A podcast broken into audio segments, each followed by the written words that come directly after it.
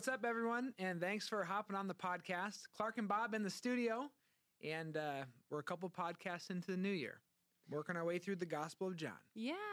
That's right, John 11. This is one of our it's just fun. I love reading this gospel. I there's all the language that's confusing and intriguing and um it's just been a gift to read through it. And so Oh, we're yeah. excited to jump into chapter Yeah. 11 today and share what stuck out.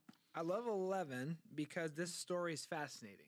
Yeah. Because it reveals, I think, a lot of things about Jesus. Is that he's a Mm. normal dude. Yes, he's God, but he actually had friends, Yeah. and that's that always encourages my heart. mm-hmm. So looking at it says, you know, he had Mary, he had Martha, he had Lazarus. We've we've read about their interactions in other parts of the Bible, Yeah. right? so we had Mary was uh, possessed by demons at some point Right. in time, and Jesus Mhm. exorcised the demons out of her. But when, when else did they come up? And even at, you know, Mary and Martha's home, Yep. that's like a Yep. pretty well known story that sometimes we don't want to hear about. Like, oh, you know, Martha kind of gets the kind of gets a bad name there. Yeah. And then Mary Don't sitting at Jesus' feet. and so we know about um about them from that story and then also Mary anointing Yeah. Jesus' feet too. And Yeah. so we've heard about them before Yeah. in other gospels. So you see, Jesus has friends. He Mhm. loves them. But what's interesting about this passage is that there's some deep, deep, deep theological truths and foundations I think we stand on, and it gives us an imagery to help make sense of some of what we read in Ephesians, some of what we read in Romans. Hmm. And the case in point is when you look at this, look at verse 4 Lazarus is sick. Jesus is told he's probably going to die. Jesus said, This sickness will not end in death. No, it's for God's glory, so that the, God's Son might be glorified through it. Hmm. And then again, verse 5, like you pointed out, Jesus loved Martha and her sister, Hmm. Mary, and then Lazarus. So Mhm. what strikes me is that when Jesus eventually gets to their house, he's dead. Right. Wait a second. You said this wasn't going to end in death. Yeah, yeah, you said it wasn't going to end in death, but he died. It's like, what are you Mhm. getting at here? Right. And oftentimes the scripture talks about you and me and us saying like we were dead in our sins oh yes. and our Yep. transgressions. Mhm. And so when when Paul writes that in Ephesians 2 and in Romans 6 talking about being dead in sin, alive in Christ or dead in our transgressions and Christ bringing us back to life, it's written in the passive language meaning Mhm. I've said this before, but like there's roadkill or you're dead on the ground and you cannot resusc- resuscitate yourself. Someone Yeah. from the external has to come in and do do do do bring you back to life. Hmm. And so I love this imagery of Lazarus because Lazarus is dead. I love the the King James version says he stinketh. Right. And And Jesus goes there and he says, "Lazarus, come out." Yeah. Mhm. You know, and uh, where where verse is that even I don't know. I'm looking. Uh, verse 43. Oh dear. First, Jesus prays. Verse, verse 41. Mm, It took away the mhm. stone. Then Jesus looked up and said, Father, I thank you that you've heard me. I knew that you always hear me, but I said this for the benefit of the people standing here, that they may believe you sent me. Hmm. And then when he said this, Jesus called in a loud voice, Lazarus, come out. Hmm. And what's interesting is Lazarus was dead, and he did not come back to life until someone from the outside, the Holy Spirit, God, Mhm. brought him back to life. Yeah. And it's only after God intervened in the situation and brought him back to life did he actually come back to life and start breathing again. Yeah. And so when we're thinking about um, being dead in sin, everybody at some point in time is dead in sin. And we're Mm. praying, Holy Spirit, pre- please, like touch that heart. He talks about new creation. Mhm. Ezekiel, Jeremiah talk about giving us a new heart. Yeah. That's the work of the Spirit. And so I Mhm. have a lot of peace when I'm praying for people who aren't believers, who are dead in sin. They're essentially spiritually Lazarus. I'm saying, Yeah. God, have mercy on them because I don't have the ability to convince them, to give them a new heart, to for me to change their mind Mhm. for the spiritual things at least. But that's God's job. Yeah. And so we pray, pray, pray, pray, God, please do this. And when the Holy Spirit does the work, he brings that back to life. And I think of Lazarus. yeah. He was dead, now he's back to life. And so when we pray for people, we're putting that on the shoulders of God, saying, This is your job. hmm We can't save people. Yeah, and he gets all the glory. Yeah, and then, and then God gets all the glory, not us for convincing someone that this is right and that was wrong or whatnot. Yeah. So, anyways, that that's what I really like about this. That's amazing. What'd you I- get out of it? That's really deep. Mine is not as theologically deep. Sorry, get, getting nerdy on you. That's good. Mine's more of just like, oh, a, a noticing. And so, like Klarc said, there's these sisters in the story, Mary and Martha, and we've heard of them before.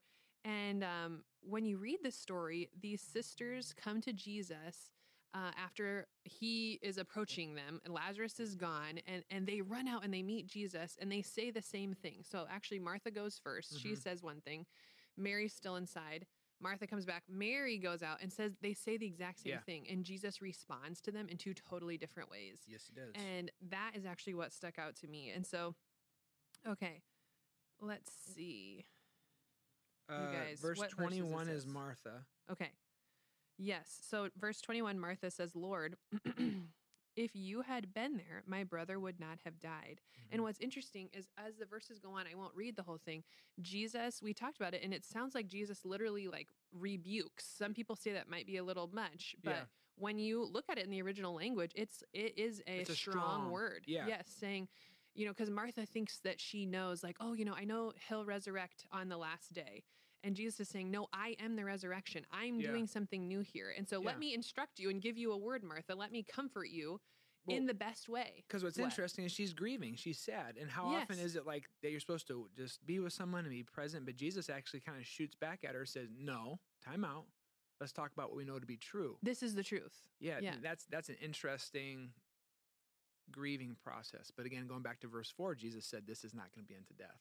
Yes. So yeah, So interesting that that's one way that Jesus met Martha mm-hmm. um, in the way that she needed. Yeah. And we know we can trust that. And so when now we go back to Mary. So Mary had been inside. Mary rushes out um, with the other Jews that were grieving with her. Let's see, what verse, verse, was Mary? verse thirty-two is Mary. Yes.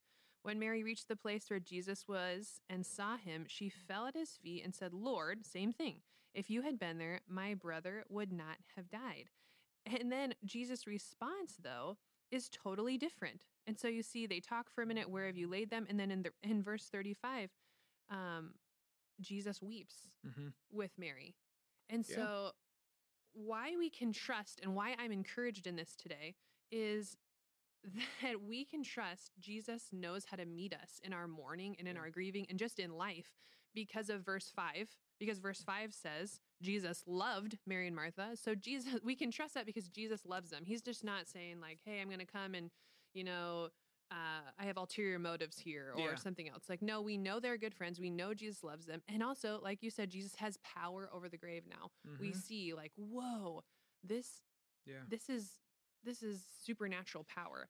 And so in that today, what I'm taking away from that is that I know Jesus loves me. Mhm. And I know Jesus has power now that we've seen this totally fulfilled on the cross. So I can trust him and how he's going to comfort me and how he's going to meet me, whether it looks like a word of instruction and rebuke or whether it looks like a, a, a moment of comfort, a moment where there's Mhm. no words. Yeah.